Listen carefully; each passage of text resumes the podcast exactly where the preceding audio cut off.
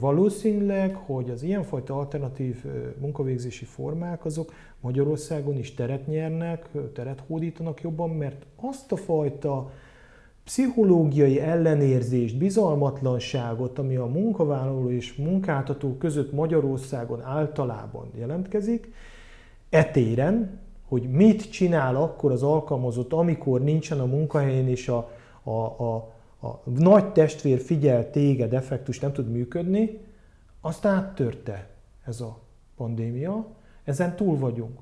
És hogyha a munkáltató meg tudott nyugodni abba, hogy tud teljesíteni hatékony az alkalmazott, az alkalmazott megnyugodott abba, hogy ő tud teljesíteni otthonról is, részben otthonról, de beszéltünk, nagyon sok átmenet van a gyakorlatban, amit mi látunk, akkor miért ne folyék ezt így tovább? Please listen carefully.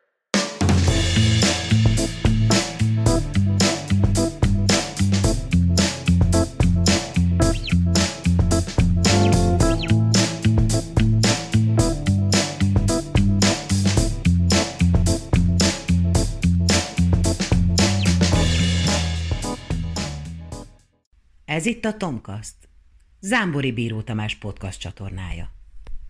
A koronavírus okozta helyzet új szempontokat helyezett előtérbe az élet szinte minden területén. Legyen szó háztartásról, oktatásról, vagy akár munkavégzésről. Szakértők szerint a járvány felgyorsította azokat a változásokat, amelyek a digitális eszközök mindennapi használatát erősítik. Ugyanakkor valós tény, hogy mind a munkáltatók, mind a munkavállalók a tavaszi karantén óta teljesen új helyzetekbe kerültek. De mire kell felkészülnünk? Hová fognak vezetni ezek a változások, és hogyan fog változni a munkáltatói és munkavállalói attitűd? Többek között ezekről is beszélgetünk dr. Jarjabka Ákossal, a Pécsi Tudományegyetem docensével, a Vezetés és Szervezéstudományi Intézet igazgatójával annak kapcsán is, hogy az egyetem egy átfogó kutatást végzett a témában. Köszönöm szépen Ákos a lehetőséget a beszélgetéshez. Ez itt a Tomcast, én Zámbori Bíró Tamás vagyok, és mint hogy a felvezetőben is elhangzott a témánk az a Hát a részben a távmunka vagy a home office, ugye itt definíciós problémák is vannak, ezt majd ha lehet, akkor tisztázzuk, de hát ennek az apropója, ami miatt kértem ezt a beszélgetést, hogy a Pécsi Tudományegyetemnek a közgazdaságtudományi kara végzett egy kutatást, ami kifejezetten így a, a koronavírus járvány kezdetén indult el, Erről mondanál -e néhány szót, hogy ez pontosan mi motiválta ezt a kutatást, milyen célok voltak, milyen célcsoportok voltak, milyen elem szám jött vissza, és hogyha az, ami már gyakorlatilag elmondható belőle, azt szívesen venném. Jó, én is nagyon köszönöm Tamás, hogy egymásra találtunk, meg tudunk erről beszélgetni, és remélhetőleg, hogy érdekes lesz mindenki számára, aki ez, a, ez iránt a témakör iránt érdeklődik. Nos, hát nyilván ilyenkor egy egyetemen, amikor ilyen különleges helyzet van, ilyen volt például ez a Covid pandémia is, és nem is tudjuk, hogy ez olyan befejeződött-e, vagy milyen szakaszolása fog majd a jövőben megtörténni, akkor nem csak a hogy mondjam, a magánember indul el, és a magánembernek indulnak el gondolatai, hogy hogy vigye magát, a családját, a környezetét, hanem a, hát mondjuk egy kicsit a tudós is elindul, hogy de jó, itt van egy különleges körülmény, ami eltér a megszokottól, hogyan lehet ezt valami módon mérni, és hogyan lehet ebből valamiféle olyan adatállományt keletkeztetni, amiből lehet tudományosan következtetéseket levonni, és ajánlásokat tenni e, ilyen esetekre. És ezért már márciusban felvetődött a gondolat itt a Pécsi Tudományegyetem Közgazdaságtudományi karán, azon belül is a Vezetési Szerződés Tudományi Intézeten, amelyet vezetek.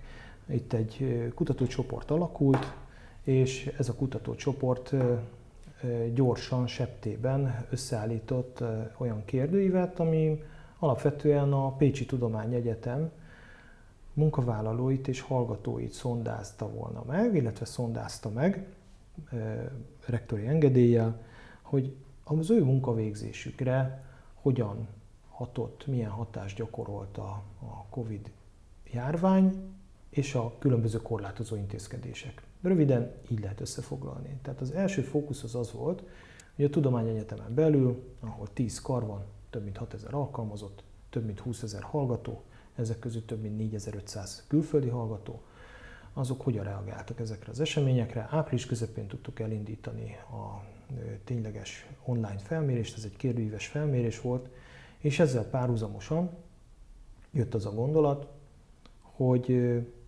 a volt egyetemi hallgatóink, ők az, őket nevezzük alumninak, volt egyetemi hallgatóinkat is kérdezzük meg, akik viszont az üzleti életben különböző pozíciót töltenek be, hogy náluk ez milyen hatást gyakorolt, az ő munkájukra nézve, az ő életükre nézve ez, ez milyen következményekkel járt, és vajon van-e valamiféle kontribúciós összehasonlítási lehetőség erre nézve. Úgyhogy ezt kiterjesztettük, és a Pécs Baranya megyei kereskedelmi és iparkamarával összefogva indítottunk egy munkáltatói, munkavállalói felmérési csomagot is.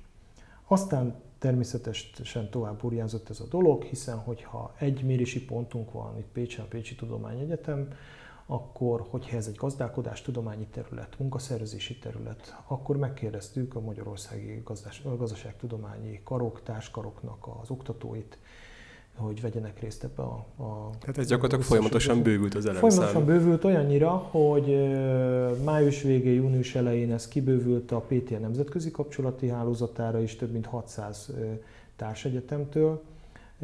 Kérünk be ilyen információkat, megfelelő módszertannal ezt majd reprezentatívá lehet tenni, és a hallgatókat is megkérdeztük, végül, de nem utolsó sorban pedig a, a külföldi nemzetközi hallgatói állomány is mondjuk úgy lekérdezésre került. Sok problémánk van a reprezentativitással, teljesen hullámzó volt a karok részvétele, teljesen hullámzó volt a hallgatóknak a részvétele ebben a helyzetben.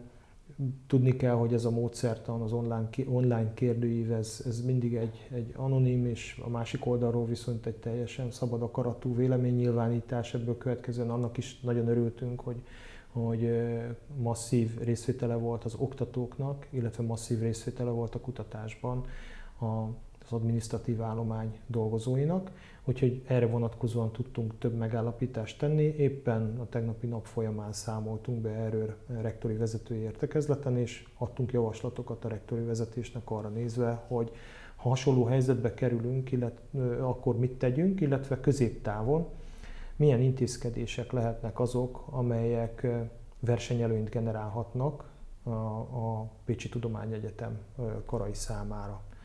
Az egyik ilyen megállapításunk az volt, vagy az lehetett, hogy szerintem nem fognak meglepődni azok, akik hallgatják ezt a beszélgetést, hogy, hogy mindenki nagyon toleránsan viselkedett.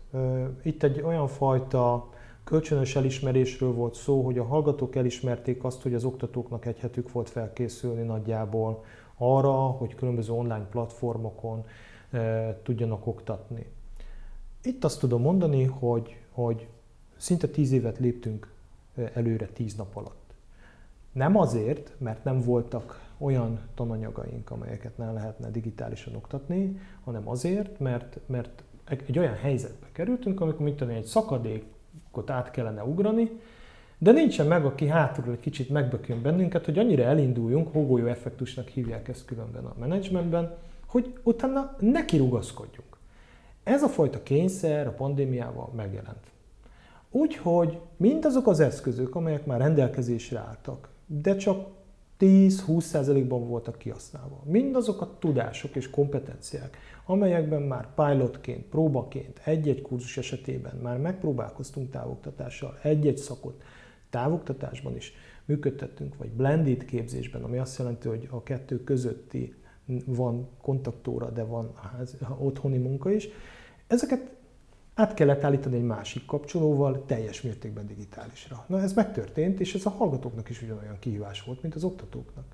Hiszen nekik ugyanúgy kellett hallgatniuk, ugyanúgy kellett prezentálni, megtanulniuk, és így tovább, és így tovább. Nem akarok belemenni az oktatás technikába, de a lényeg az az, hogy, hogy ez egy toleráns környezetben történt. A Pécsi Tudományegyetemnek klinikai központja is van egészségügyi egysége is. Hát különböző, különleges helyzet volt, és különleges helyzet van, van ma is, hiszen az operatív csoport ma is működik az egyetemen. Aki a napi híreket hallja, most hallhatta a gólyatáborokban történt pozitív eseteket, Ha megint előveszük a statisztikát, akkor körülbelül minden 30. emberből egy vagy átesett koronavíruson, vagy koronavírusos per pillanat, úgyhogy a nagyszámok törvénye alapján, ha elkezdjük az egyetemi oktatást, vagy egy alapképzést, középiskolát, akkor fogunk találni aktív covidos eseteket. Kérdés az az, hogy a kormányzat hogy reagálja ezt le, és mi hogy reagáljuk le. A javaslataink következő rész az arra, tehát ez egy megállapítás volt, mindenki toleráns közegbe került, jól tudtuk ezt menedzselni, döntő többségében. Ez azt arra mutat, hogy ha hasonló helyzet következne be, akkor a továbbiakban is ezt a minőséget legalább tudjuk tartani, sőt javítani tudjuk olyan esetekben már, ahol begyakorlásra kerültek az eszközök. Igen, tehát már van egy, van egy olyan háttér, amihez már hozzá Igen. lehet nyúlni ilyen Ugye, szempontból. Ennek a tavasznak ez a nagy előnye, az biztos. Ezt meg úgy hívják a közgazdaságtan, hogy a begyakorlási görbe előnyeit most már tudjuk hasznosítani, mert nem először csináljuk, van hozzá egyfajta tradíciónk, vissza tudunk benchmarkban valamiféle helyzethez nyúlni. No de a másik pedig az az, hogy ha középtávon az egyetem nem akar versenyhátrányt szenvedni, akkor a különböző távoktatási formákra fel kell készülnie. Távoktatási programokat kell indítania, tehát ugyanazok a képzések, ugyanazok a szakok távoktatási formában is el kell, hogy induljanak minél nagyobb számban. Külföldi hallgatóink vannak, mint jeleztem, több mint 15%-os mértékben az összeállományon belül. Ezek egy része vagy nem tud Magyarországra jönni, vagy vissza nem tud jönni, gondolok stipendium hungarikumos új hallgatókra, vagy itt marad Magyarországon, pont azért maradt itt nyáron Magyarországon, hogy ezt a procedúrát ne kelljen még egyszer elvégeznie, de akik távolról szeretnének tanulni, őket is, nekik is szolgáltatnunk kell, őket is el kell érjük. Tehát a jövő az az, hogy a meglévő programjaink minél nagyobb mértékben távoktatásra, tudja, távoktatásra felkészült állapotban legyenek, és ha szükséges, akkor teljes mértékben át lehet állítani ezeket távoktatási szakká is. Ez egy nagyon lényeges dolog, különben versenyt hátrányt fog szenvedni az egyetem. Egyébként ezt a versenyt, versenyelőny, versenyhátrány kérdést, ez azért is érdekes, hogy felhozod, mert valóban egyébként az elmúlt hát két-három évben én is rendszeresen találkozom olyan amerikai online oktatási formákkal, ami még diplomát is ad, amennyiben elvégzed, akkor a végén nem tudom én 50-100 dollárért gyakorlatilag ki tudod váltani a diplomát. Ez gyakorlatilag totális versenyelőre fogja késztetni a hazai felsőoktatást is. Ilyen szempontból. Az amerikai Egyesült Államok mindig egy jó példa erre, nem feltétlenül azért, mert előttünk járnak, de azért valljuk be őszintén, hogy bizonyos technikákban mi követő magatartást tanúsítunk, és az ott megjelent cikkek alapján azt mondhatunk, hogy már eleve vannak távoktatási egyetemi formák. Nem csak az Amerikai Egyesült Államokban, Egyesült Királyságban is, Németországban is. Ez egyfajta képzési struktúra, ami egy különleges oktatási módszertant igényel. Hát robbanásszerűen nőttek azoknak az intézményeknek a száma és szakoknak a száma az Amerikai Egyesült Államokban, hiszen ott mondjuk úgy, hogy az esebb környezet, a magánegyetemek, azok azonnal le kell, hogy reagálják a, a fogyasztói igényeket, hogy van, ahol 80%-kal növekedett egyik fél évről a másikra az, azoknak a szakoknak a száma, amelyet távoktatásban hirdetnek meg ezután, vagy csak kizárólagosan távoktatásban hirdetnek meg ezután. Tehát azonnal lereagálja, a piaci körülmények, a magánegyetemek azonnal lereagálják ezt a körülményt. De még egyszer mondom, mivel maguk a hallgatók és az oktatók is előnyeit is látták ennek a fajta munkának, majd erre esetleg úgy is kitérünk, hogy ez nem jelent kevesebb munkát, nem jelent kevesebb munkaidőt, sőt, mégis ezeknek az előnyeit érzik, ez látszott a felmérési eredményekből, ami azt jelentette, hogy például több mint 80% az alkalmazottaknak, akiket lekérdeztünk, nem dolgozott még távmunkában. Ezek után viszont több mint 55%-a ezeknek az alkalmazottaknak viszont szívesen dolgozna, vagy el tudná képzelni részben vagy egészben a saját tevékenységét távmunkában. Ez azt jelenti, hogy itt áttört egy, egy hát. pszichológiai gátat ez a dolog. Hogy a munkáltató részéről ez mennyire lesz akceptálható, az egy másik kérdés, tehát azt, azt ne feledjük. De az, hogy az alkalmazottak és a hallgatók számára ez egy alapvetően pozitív élményként maradt meg, ez egy fontos körülmény. ami következtetések levonására ad lehetőséget. Abszolút, én pont, pont előbb az, az még eszembe, hogy ezt jó lenne kitágítani majd a, majd a piaci szereplők felé is, de akkor vannak akkor piaci visszajelzéseitek is, ha jól sejtem. Hmm. Én nekem döbbenetes volt, hogy gyakorlatilag már áprilisban beindultak azok a céges ingyenes online képzések, amik egy picikét reklámszagúak voltak félértés ne essék, de azért átadtak ingyenes tudást is adott esetben. Igen. És elképesztő volt, hogy azt láttam, hogy mindenhol nagyon-nagyon nagy elemszámmal jelentkeztek. Azon kívül persze, hogy ráértek az emberek, elkezdtek, gondolkoztak azon, hogy mit csináljanak a saját erőforrásaikban, hogy most ilyen típusú módosulások vannak. Nagyon-nagyon sok piaci szereplő, vállalkozás lépett azonnal lépett, és azt mondta, hogy oké, okay, akkor én most átmegyek, még az értékesítésemet is átteszem online felületre, ha lehetséges. Most ez érdekes, mert ez egy ilyen picikét egy ilyen push hatást is maga után vonhat majd, hogy a, hogy a, hogy a munkavállaló, illetve akár így, ahogy mondod, az adminisztrációs meg fogja fogalmazni igényként. Tehát könnyen elképzelhető, hogy ebben tényleg radikális felgyorsulás lesz a következő hónapokban, években. Lehetséges. Ha Magyarországra tekintünk abból a szempontból, a, most a munkaerőpiacra áttérve, hogy hogy mennyire tolerálja a magyar munkerőpiac a, távmunka, home office. Általában a szakirodalom úgy fogalmaz, hogy az alternatív munkavégzési formákat, aztán akkor beszélgethetünk erről, hogy mik ezek. Azt lehet mondani, hogy Magyarország az Európai Unióban, én nem mondom azt, hogy alul vagy felül teljesít, ezek, ezek nem teljesítési indikátorok, hanem, hanem tényindikátorok. Miért, miért indikátor? az Európai Unióban az, hogy az alternatív munkavégzés, speciálisan a home office, tehát az otthonról történő munkavégzés, ez mekkora munkaerő állományt köt le. Akik a, akik a legnagyobb mértékben ezt használják a Benelux országokban, tehát Hollandiában például ez, ez 25% környéki a teljes munkaerő állományra vetítve. Azért tessék elgondolni, tehát itt most egy pont valaki akar itt állítsa meg egy kicsit a a, a podcastot, és gondolja, hogy minden negyedik munkavállaló részben vagy egészben otthonról vagy távmunkában dolgozik.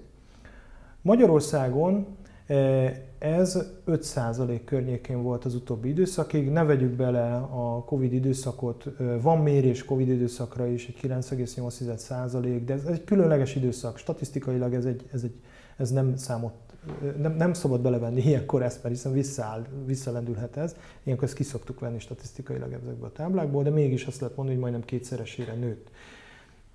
Egy másik körülmény az, hogy amikor valakiben gondolatilag megformálódik az, hogy akár a munkáját végezhetné otthonról is vagy távolról is, más körülmény az, amikor arra kényszeríti a munkaerőpiac, hogy máskülönben elveszíted a munkádat, de így még tudsz dolgozni. Mert akkor a munkáltató számára is megjelenik kényszerként azt, az, hogy nem hogy kipróbáljuk, hanem a továbbiakban így dolgozunk. És ha ennek nem látjuk a hátrányát, akkor miért ne történjen az a továbbiakban is így? A gondolatmenetet azzal folytatnám, hogy én úgy érzem, 2020. szeptember 1 nem változik meg ez a bizonytalan üzleti környezet. Tehát nincsenek olyan indokok, ami miatt vissza kellene rendeződni. Ezért fogalmazok úgy, hogy valószínűleg, hogy az ilyenfajta alternatív munkavégzési formák azok Magyarországon is teret nyernek, teret hódítanak jobban, mert azt a fajta pszichológiai ellenérzést, bizalmatlanságot, ami a munkavállaló és munkáltató között Magyarországon általában jelentkezik, etéren, hogy mit csinál akkor az alkalmazott, amikor nincsen a munkahelyén és a, a, a, a nagy testvér figyel téged, effektus nem tud működni, azt áttörte ez a pandémia, ezen túl vagyunk. És hogyha a munkáltató meg tudott nyugodni abba, hogy tud teljesíteni hatékony az alkalmazott, az alkalmazott megnyugodott abba, hogy ő tud teljesíteni otthonról is, részben otthonról, de beszéltünk, nagyon sok átmenet van a gyakorlatban, amit mi látunk, akkor miért ne folyék ezt így tovább?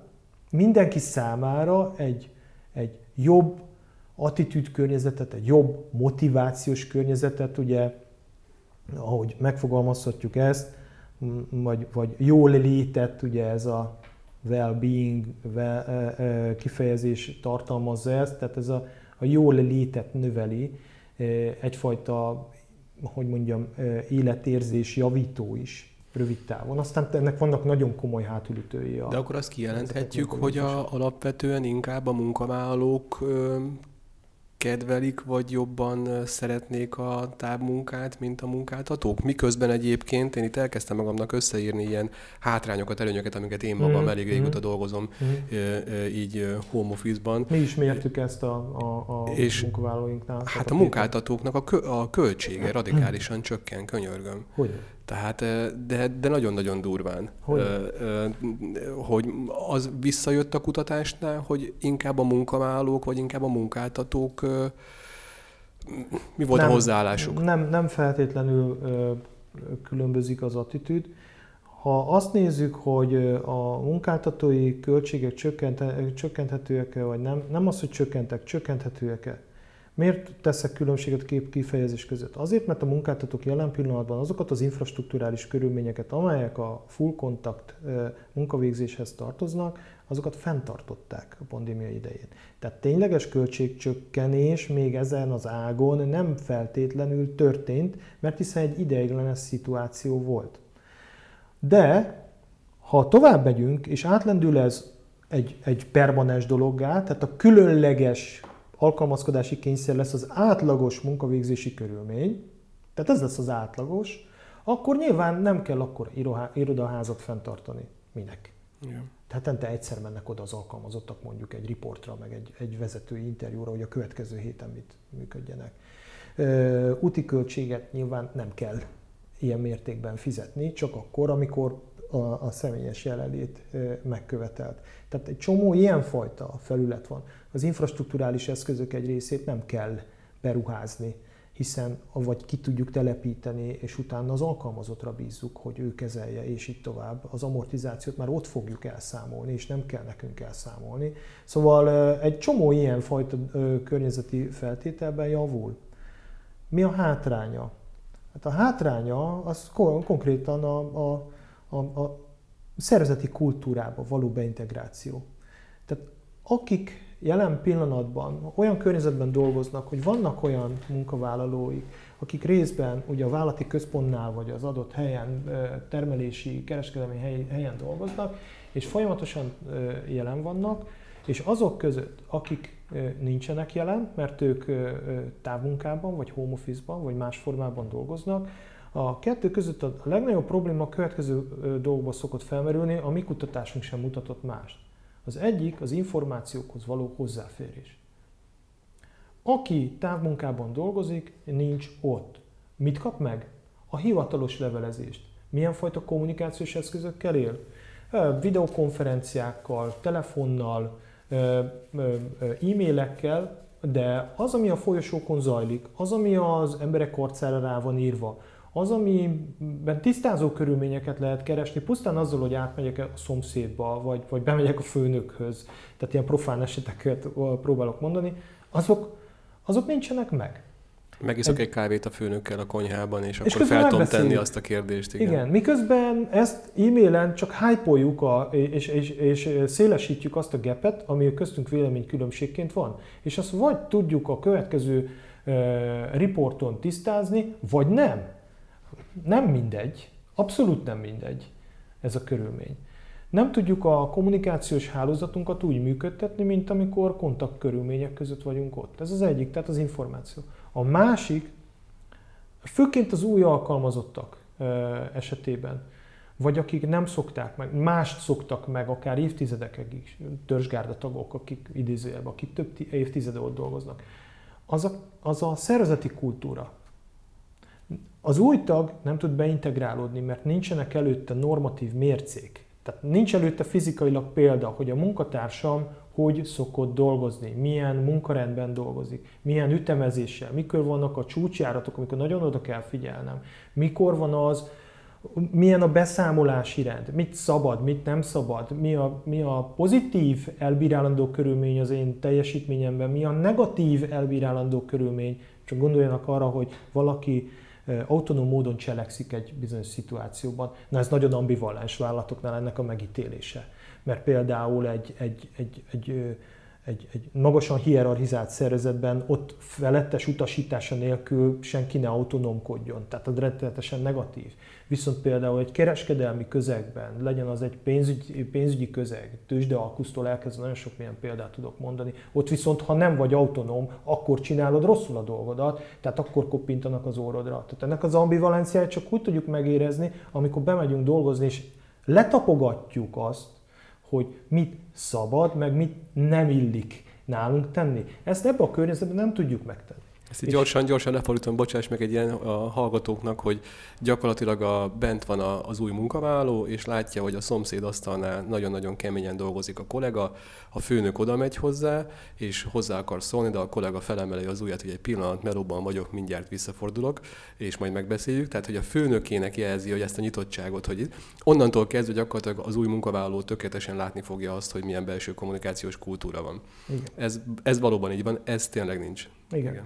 És ami a legnagyobb hátránya, és amit a legnagyobb negatívunként éltek meg az emberek, megkérdeztük a, ezeket a csoportokat, amiket az előbb elmondtam, megkérdeztük arról, hogy mondjak három pozitív kifejezést, meg három negatív kifejezést. Arra nézve, hogy, hogy, hogy ezt hogy élték meg. Mi volt benne a nagyon jó, meg mi volt benne a nagyon rossz. Ha nagyon rosszat akarok, akkor a szeparátságot és az ehhez kapcsolódó elszigetelődést, magányérzetet a munkában, a munkában, ez az a, a legnegatívabb visszajelzés, amit nehezen tudtak kezelni az alkalmazottak. Tehát egy idő után lehet, hogy az a legpozitívabb dolog volt, hogy alacsonyabb volt a stressz szintje. Például ezt nagyon sokan jelezték.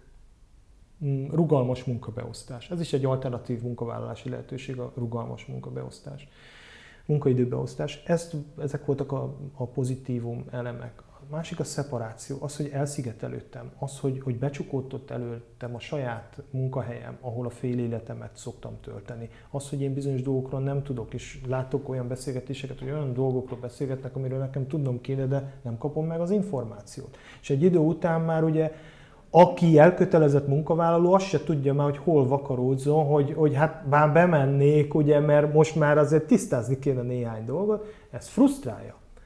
Tehát bármit teszünk, egy rendszerben tudnunk kell azt, hogy ha menedzselünk valamilyen helyzetet, legyen az válsághelyzet bármi, annak mindig lesznek előnyös vonásai, meg mindig lesznek hátrányos vonásai. Egy menedzsernek, egy vezetőnek, a mai munkáltatóknak arra kell szerintem a legtöbb figyelmet szentelniük, hogy szondázzák ezeket az eseményeket, ne csak a jót hallják meg belőle, hanem kérdezzék meg, hogy miben korlátozódik a teljesítménye az alkalmazottnak távmunkában, és, a, és ezeket próbáljuk meg kiküszöbölni, megszüntetni. Ez a fajta rugalmas nézet szerintem az, amiben kevéssé gyakorlott még a magyar munkáltatói, munkavállalói közeg. A munkavállaló nehezen nyilvánul meg, hogy elmondja őszintén, a munkáltató pedig nehezen érzi át az erre, alkalmazottnak az ezzel kapcsolatos problémát. Erre egy ilyen jó tanácsot hadd mondjak, mert a, a, pont most olvastam egy cikket, ahol abszolút ezt a témát járták körbe, és ott például konkrétan ajánlották azt a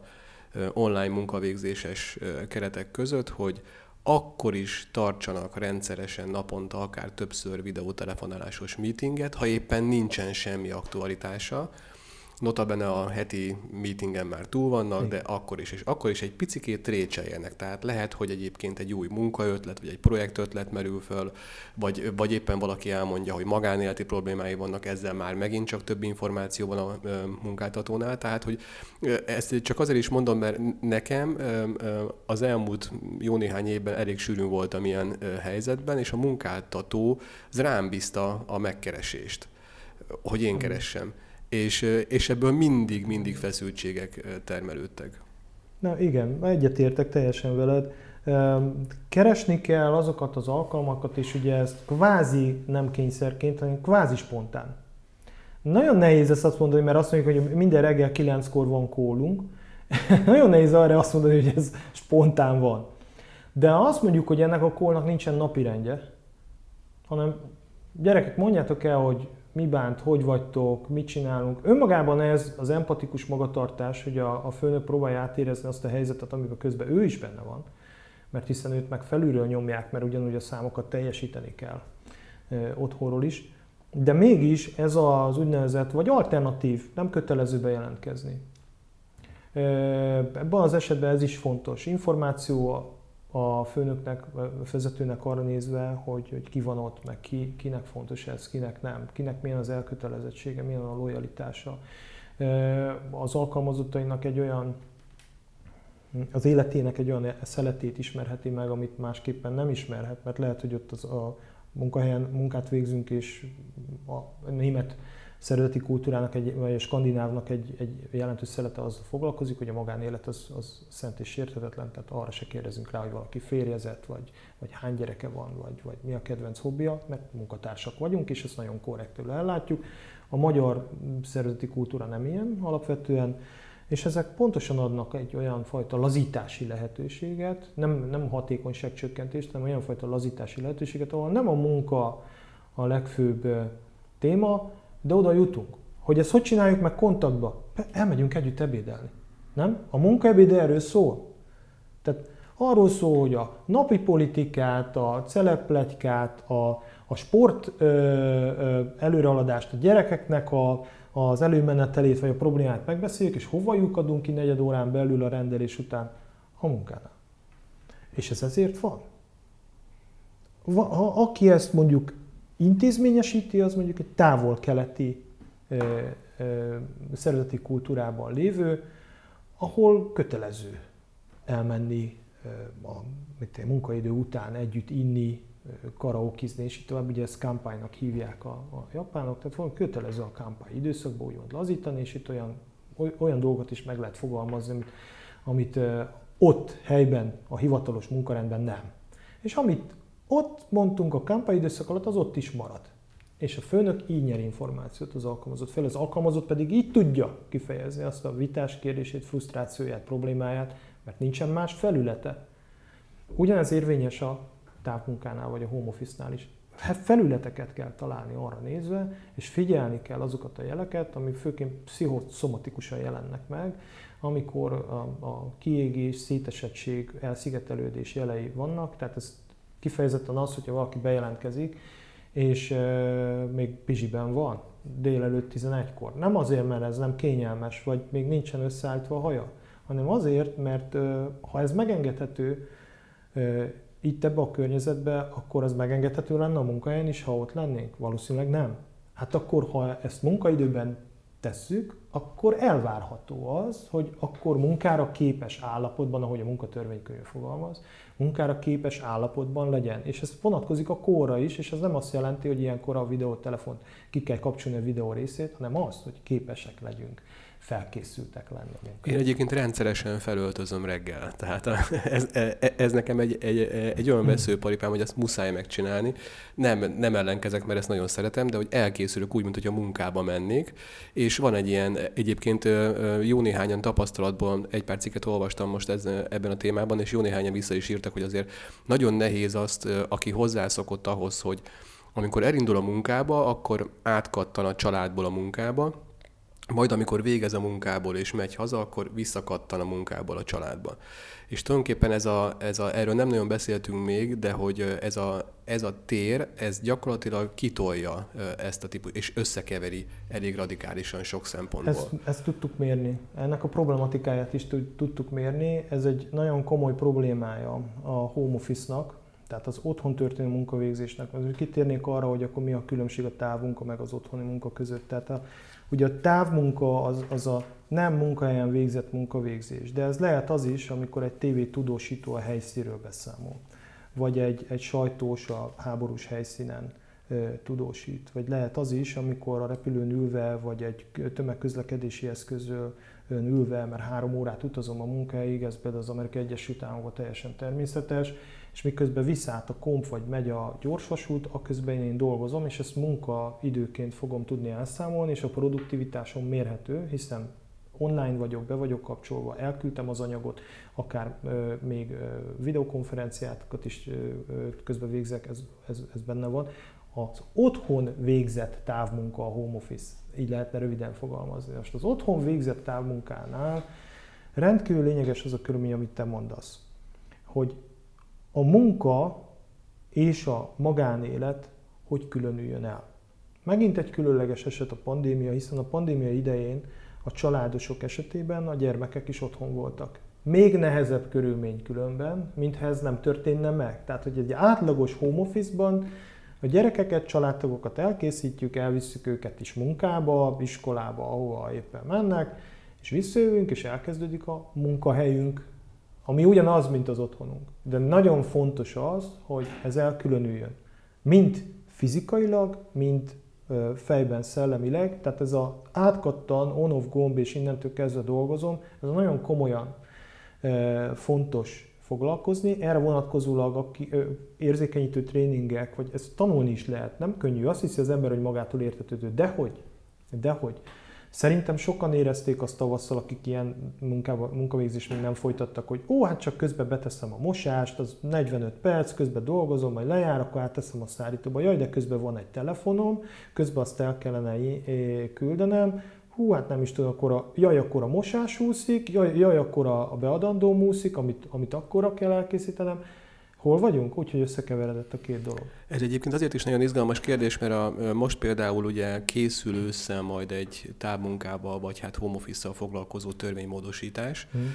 És ö, ö, úgy tudom, illetve utána néztem, hogy a Magyar Távmunka Szövetség is ö, próbál hozzájárulni, vagy hát ilyen ajánlásokat fogalmazott meg, és ebben egyébként konkrétan felismerül ez, amit most konkrétan mondtál, ez a munkaidő időtartama és annak igazolása, munkaidőválasztás szabad munkavállalói döntése. Tehát, hogy én este 8-kor válaszolok erre az e-mailre, vagy pedig akkor, amikor a főnök megküldte is 5 percen belül, és az otthoni munkavégzés, munkakörnyezet területét, ugye ez munkavédelmi szempontból rendkívül Nagyon fontos. fontos ugye ezt is szabályozni kell, de valamilyen szinten azért ez már szabályozott, azt konkrétan tudom, hogy a otthoni munkavégzésnél a munkavédelem szempontjából kizárólag az az irodai rész számít, tehát a többi az nem számít. Tehát itt mondom a hallgatóknak, hogyha valaki mondjuk me- megkenni a 10 óra irány, vagy a, vagy a kávé közben történik valamilyen munkahelyi baleset, vagy, vagy baleset, az nem munkahelyi baleset.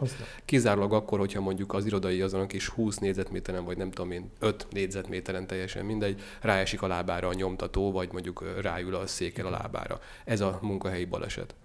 Így van, ugye ha, ha komolyan vesszük ezt és professzionalizáltan tekintjük a, a home office-t, akkor annak vannak kritériumai, amit a munkáltató és a munkavállaló között szerződésben is lehet foglalni. Ez azt jelenti, hogy hol van a munkaállomás, konkrétan akár ez helyszíni bejárás is lehet. Nagyon sokan összetévesztik a home office azzal, hogy ez biztos otthon végzett irodai munka. Nem feltétlenül, ez lehet termelő munka is. Kiszállítom hetente az alapanyagokat, egy hét múlva pedig az adott helyiségben, ahol a gépeimet kitelepítettem, ott elvégzem a munkát, raktára vettem a kész terméket, és azt visszaviszik és szállítják. Ez is benne van. Tehát ne gondoljuk csak szűken azt, hogy ez egy irodai munka. De akár a helyszínen is el kell, el lehet határolni a munkaállomást. Miért fontos ez? Azért, mert hogyha a munkáltató munkaeszközöket biztosít a számunkra, hogy, a, hogy el tudjuk végezni a munkánkat, ez benne van a munkatörvénykönyvében, hogy biztosítania kell, ez csak olyan helyszínen lehet biztosítani, amiben a munkáltató beleegyezik. Tehát, hogy nem feltétlenül az a jó, hogyha a konyhába leülök a számítógép mellé, de mellettem ott van a sütő, kijönti a gyerek a kakaóját, nem kakaó, biztos a, a telefonom, meg a laptopom, ja, mind a kettőt a cégtől kaptam. Ez nem így van. El kell szeparálni a munka életteret, meg a magán életteret. Ha az két négyzetméter, akkor annyi. Ha ez egy dolgozószoba, nevezzük így általában, vagy egy műhely, műhely helyiség, ahol az alapanyagokat, segédanyagokat, gépet és munkavédelemnek megfelelően berendezett dolgokat elrendezzük, akkor az az. És ezt ott folytathatom. Ez a jogszabálynak a veleje, és ez így jól van. Vigyázni kell ugyanúgy az ergonómiai szempontokra, most csak az egészségvédelmet mondom, tehát, hogy nem csak az számít, hogy igen, hát leszoktam ülni a fotelbe, és akkor ölből dolgozom, nyilvánvalóan annak van egy sugárhatása, a gerincemre van hatása, mert nem abban a szögben ülök, és így tovább, és így tovább. Erre ugyanúgy vigyázni kell, mint ahogy azt a munkavállaló elvárja, hogy a munkahelyén legyen egy olyan mm, széke, amely, amely gerinctámaszos, legyen fejmagasságban, szemmagasságban monitorja, hogy ne fájduljon meg a szeme, a nyaka, a dereka. Ezeket a körülményeket, ha professzionálisan akarunk kialakítani egy home office munkáromást, ezt saját magunkra nézve igényességi alapon is el kell tudni végezni. És ezért fontos az, hogy nem a gyereknek a, a a játszószobájában van a munkállomáson, és közben őt elberhel, és én dolgozom, ez nem, nyilvánvalóan, hogy nem a úgynevezett klasszikus home office, még ha ez gyakorlatban elő is fordul. Tehát ezek nagyon lényeges körülmények, és valóban tudni kell disztingválni a magánélet és a, a munkahelyi élet között, ami egy élettérben ö, lehet. Ez nem könnyű. Ezt van, akinek tanulnia kell, van, akinek át kell éreznie, és a családnak is toleránsnak kell lennie, mert hogyha valaki ott ül, hát ő otthon van, hát akkor gyereki légy szíves, segíts, mert amit a kertbe, ezt meg kellene fogni. Nem, hát majd egy fél óra múlva, amikor lejár a munkaidő. Hiszen arról nem beszélgettünk még, hogy ezt milyen munkaszervezési eljárásokkal lehet például segíteni, meg kontrollálni a home office-t. Mert hiszen a munkáltatók, ahogy mi látjuk, a, a munkáltatók egy részének a távolságtartás és bizalmatlansága a home office típusú munkavégzésekkel kapcsolatban, az leginkább ahhoz kötődik, hogy nem tudja kontrollálni az alkalmazott működését. Nincs itt, nem tudok ráfigyelni, hát te otthon vagy, teket könnyű, tehát tulajdonképpen te pihensz. Ez egy óriási félreértés, én úgy érzem. Hogy igazolható legyen a munkavégzésünk, az nem csak abból igazolható, hogy megkeletkezette a munkaanyag, készen van-e a késztermék, megcsináltam Aláírták a jelenléti évet. Aláírták-e a jelenléti évet. Bekapcsoltam-e a, a számítógépemet és az IP címen, bejelentkeztem-e a szervezeti hálózatba, vagy nem, és úgy maradtam, mert közben elmentek zuhanyozni is, és így tovább. Ugye a home office az nem 100%-ban home office. A home office-nek van egy olyan kontroll része, ami egy tervezési rész is, ütemezési rész is, ezek a riportok, ezek a beszámolási értekezletek, amelyek lehetnek négy szem közt is a közvetlen felettesen, mert lehetnek csoportosan is. Amikor egyrészt a múltat beszéljük meg, ha most ezt heti bontásba tesszük, akkor hetente egy délelőtt bemegyek a munkahelyemre, a központba, akkor van az értékelő megbeszélés, hogy ezen a héten mit csináltunk, és egyben a következő hétre kiadjuk a munkarendet is. Hiszen az is lehet, hogy nekem le kell látogatnom ügyfeleket, majd ott, és ez lehet a világ másik részén is, tehát ez megtörténhet így is, és akkor havonta csináljuk ezeket a fajta értekezleteket, és ott, ott, ott lehet konfliktust menedzselni, ott lehet időütemezést tenni. Magyarán szóval lesz egy következő heti időütem terve az adott alkalmazottnak. Itt napi jelentés formájában például a visszajelzést adhat a felettesének arra nézve, hogy az adott napon mit tett. Ezt akár munkaórára is le lehet bontani, ha pedig ez például egy számítógépes munka, akkor én láttam olyan, illetve hallottam olyan megoldásokat, hogy akár, ebbe, ez megint egy szerződéses körülmény, akár random, akár pedig megegyezhetünk, hogy óránként kétszer, háromszor, négyszer, de bekapcsolva kell lennie folyamatosan a kamerámnak is, és kameraképernyőt, ö, kamerát és képernyő fotót, kontrollfotót csinál felettes automatikusan a saját rendszere. Arra nézve, hogy ott ülök-e a törzsidőben a gép előtt, Ugye a törzsidő, ez a rugalmas munkavégzéshez kapcsolódik. A törzsidő az, amikor kötelezően ott munkával kell töltenem azt az időt, és a rugalmas munkaidő beosztás újabb alternatív foglalkoztatási forma, ami a home office-ban nagyon gyakori, az viszont úgy osztom be, hogy akarom. Vagy reggel, akár reggel 6-kor is megtehetem ezt, akár este 10-kor is megtehetem ezt. Ne felejtjük el, hogy a home office egy része az manapság modern, nemzetközi vállalati környezetben, virtualizált környezetben zajlik. Tehát az én munkatársam még akkor alszik, amikor én dolgozom, vagy már lefeküdt, amikor én dolgozom, vagy lefeküdni készült, tehát azért hívom fel a francia munkatársamat, akivel egy projektben vagyunk, mert ő már végzett és két órával arrébb időzónában van, ne felejtsük el, a tengeren túlon ez lehet 6 óra, 8 óra, akár egy kínai, japán ö, ö, kontakt esetében, ami nem csak munkatársat jelent, hanem vállalati partnert is, és így tovább. Tehát nekem elkezdődhet a munkaidő, meg befejeződhet a munkaidő máskor is. Ezt már én osztom be.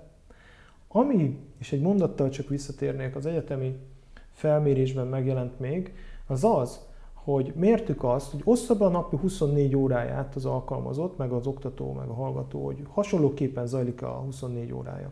Ossza hogy hány órát dolgozik, hány órát pihen, mennyi marad a családra, és így tovább. Ami érdekes volt ebben, hogy minimálisan, ez azt jelenti, hogy egy-két tizednyi órával mutatott többet csak az a mutató, hogy többet dolgoznak home office-ban az oktatók és az alkalmazottak, mint a a munkahelyükön. Ami érdekes az az, hogy a családdal töltött idejük az több lett. Ez egy nagyon fontos pozitív körülmény, ami a távmunkának az előnyét is szolgálja, de a pandémia alatt nyilvánvalóan ez arra utal, hogy a családosok otthon voltak, és előkerültek a, nem tudom én, a receptes könyvek, hát hiszen mi magunk is láttuk, hallhattuk, de mi magunk is a saját családomat nézzük, még életemben nem csináltam még kenyeret, most sem, mert a feleségem csinált, de, de ő sütötte. Szóval olyan dolgok. A legtöbb csinál. baleset otthoni barkácsolásból Hogyne, történt a egyébként tavasszal. E, és ez nem is tipikus home office helyzet, tehát ne felejtjük el, ez egy különleges formáció volt. De azért nagyon sok olyan dolgot csináltunk, ha bárki, aki ezt hallgatja és visszapörgeti az utóbbi 4-5 hónap eseményeit, amit, amire úgymond addig nem is volt időnk, és milyen jó volt benne. Ha már egyszer ide kerültünk, akkor használjuk ki azt.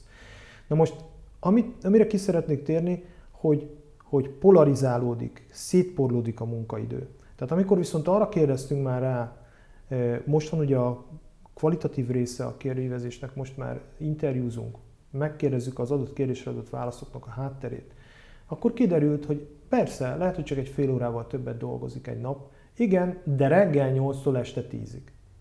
Mert közben el kell vinni a kutyát sétáltatni, de közben megálltam, mert jött valaki, hozta a csomagot, mert hiszen most ugye a, a, ezeknek a szolgáltatóknak egy, egy arany időszaka volt ez a pandémiás időszak, ott ki kellett mennem, kifizetni, visszajöttem, és így tovább.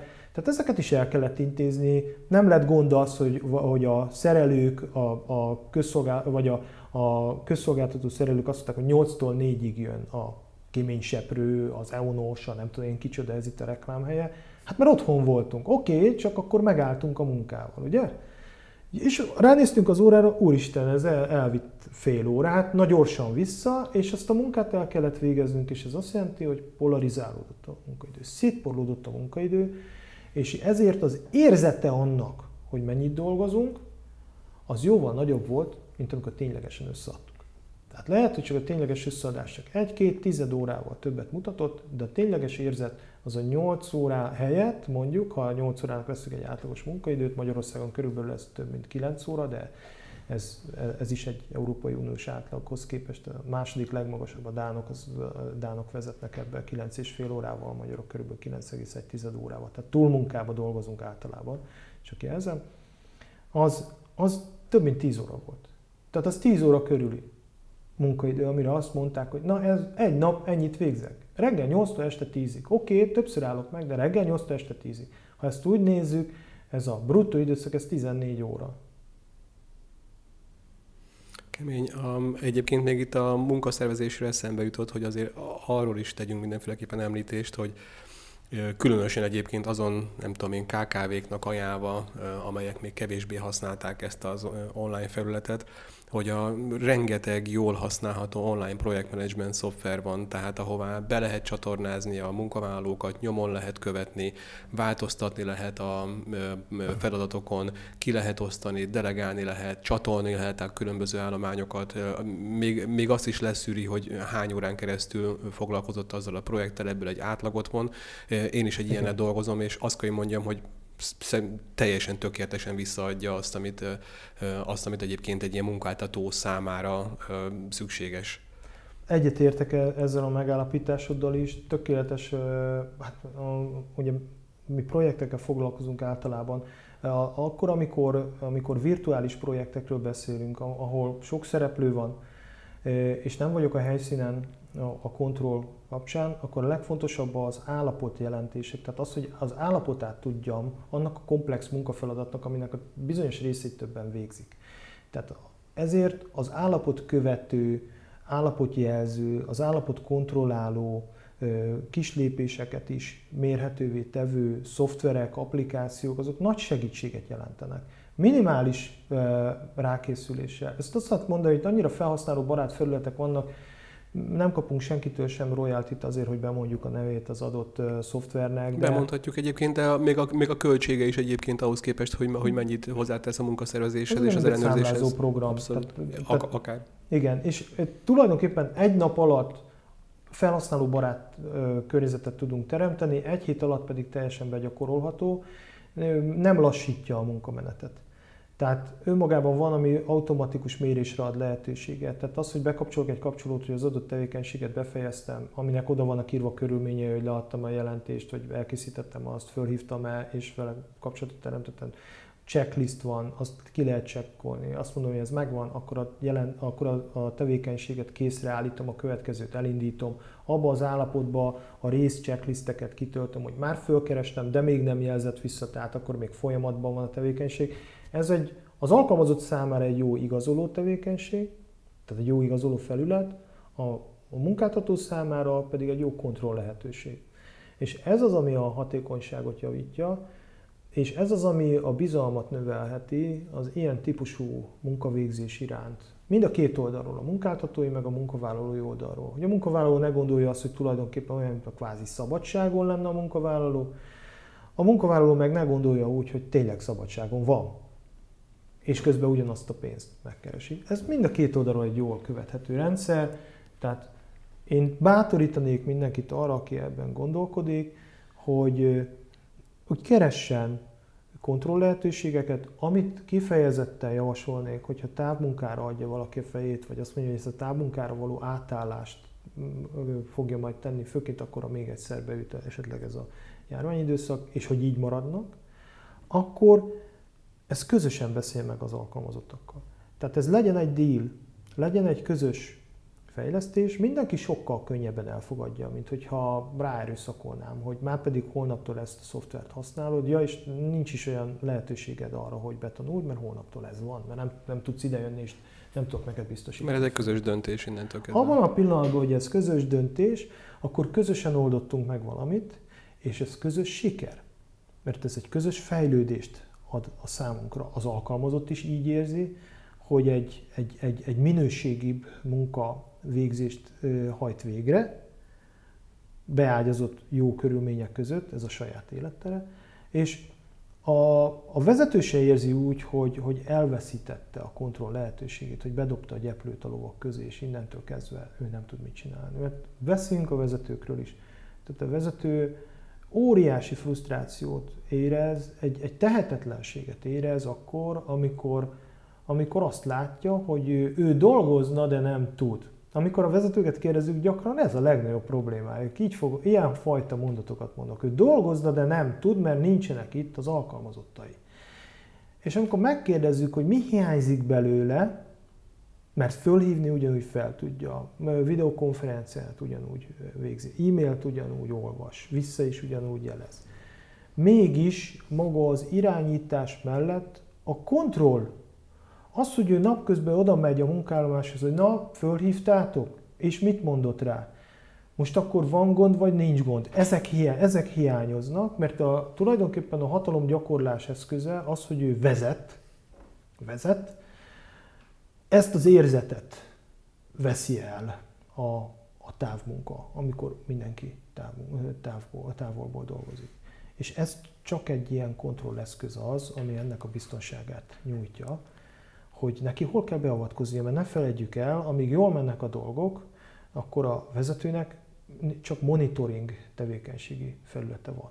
Tehát csak, ellen, tehát csak vizsgálja, nem avatkozik be. Minek avatkozom be abba, ami jól működik? De a, a, ugye a veszélyhelyzet lámpája a vezetőnek, hogy beavatkozzon, az egy preaktív cselekvés, tehát ő hamarabb szeretne beavatkozni, mint hogy gond támadna. Ez ad számára egyfajta aktivitási kényszer. Na és hogyha ő nem látja, nem tudja kontrollálni az eseményeket, akkor ő úgy érzi, hogy mindig csak reaktívan tud beavatkozni, tehát már megtörténik a baj, és még mindig nem tudok róla, csak utána egy bizonyos idő elteltével, és akkor csak akkor tudok reagálni. Ez az, ami frusztrálja vezetőket. Nagyon érdekes, amit mondasz, már csak azért is, mert én nekem meg mindig az volt a tapasztalatom, hogy a, az, az online felületen történő feladatdelegálás, az arra készteti a vezetőt, hogy sokkal tudatosabban gondolja át a következő időszakaszt, munkaszakaszt. Tehát pontosan ez az egyébként, hogy Most. én is jártam már úgy, hogy, hogy ültem, a, bent dolgoztam nem home, office és akkor megjelent a főnök, és akkor eszébe jutott valami, mert éppen szelektálta a dolgait, és akkor odaraktad. Na most ez számomra megszakította a gondolatmenetet, Igen. és a többi, és a többi. Viszont amikor online felületen kellett végig gondolnia, hogy akkor pontosan mit fog delegálni, milyen feladatok, akkor azt végig kellett gondolnia, és nem valós időben kellett azonnal delegálnia, hanem át kellett gondolnia. Ez mindenkinek sokkal hatékonyabb, Igen. és egyébként tényleg elképesztő, amit mondasz, mert az, amit én is használok, az, az online projektmanagement szoftver, az például tökéletesen alkalmas arra, hogy kevés időt töltök az adminisztrációval. Tehát a munkának az adminisztrációval kevés időt töltök, mert tényleg egy darab kattintás minden, tehát minden egyes munkaszakasz zseniális.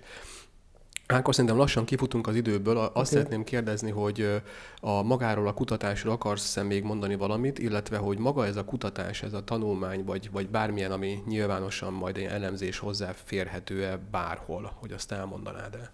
Igen, hát mi nem titkolt szándékkal, ugye az elején mondtam, mi a tudomány oltárán is szeretnénk áldozni. Egyrészt ugye egy jelentést készítettünk a PT vezetése számára, ez munkaanyagként az ő rendelkezésükre bocsátott, nem nyilvános munkaanyag, de a tudományos eredményeket mi folyamatosan közöljük, több cikkünk is már elfogadott, de még nem jelent meg, ilyen a Magyar Tudományban beadott kéziratunk, illetve a civil szemlében leadott kéziratunk.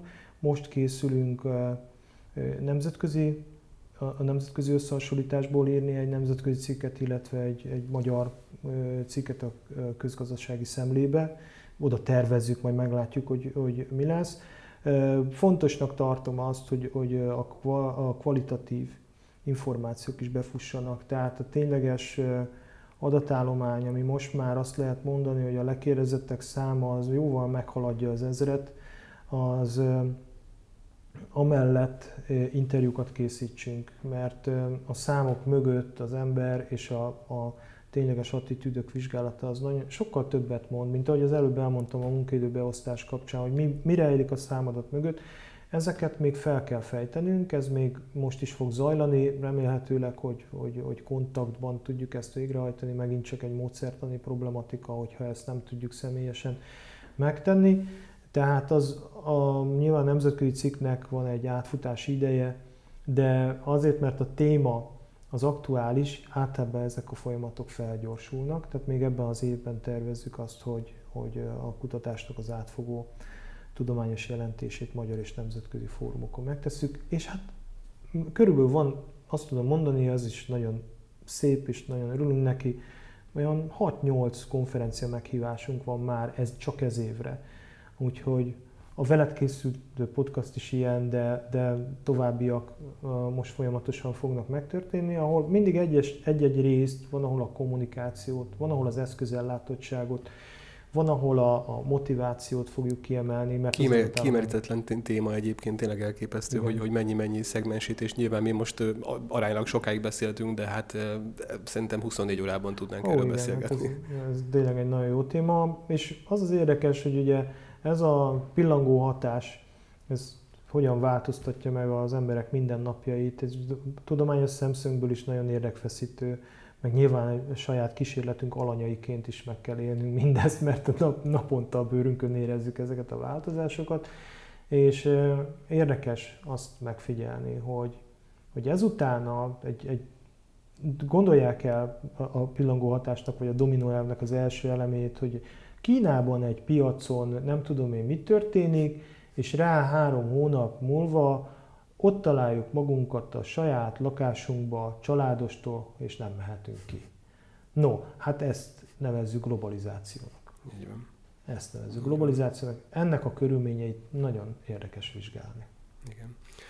Köszönöm szépen, szerintem mondom úgy, ahogy ezt még tudnánk folytatni, de, de az a lényeg, hogy mindenki keressen rá ezekre, aki egy picikét is érintett, vagy akár érintett lehet a következő időszakban, hiszen még mindig nem tudjuk Isten igazából, hogy ez a járványhelyzet majd milyen szűkítéseket fog a következő ősszel is de az biztos, hogy jó, jó ezt megtanulni, ezeket az online műfajokat. Köszönöm szépen, Ákos, a beszélgetést. Én is köszönöm, Tamás. Please listen carefully.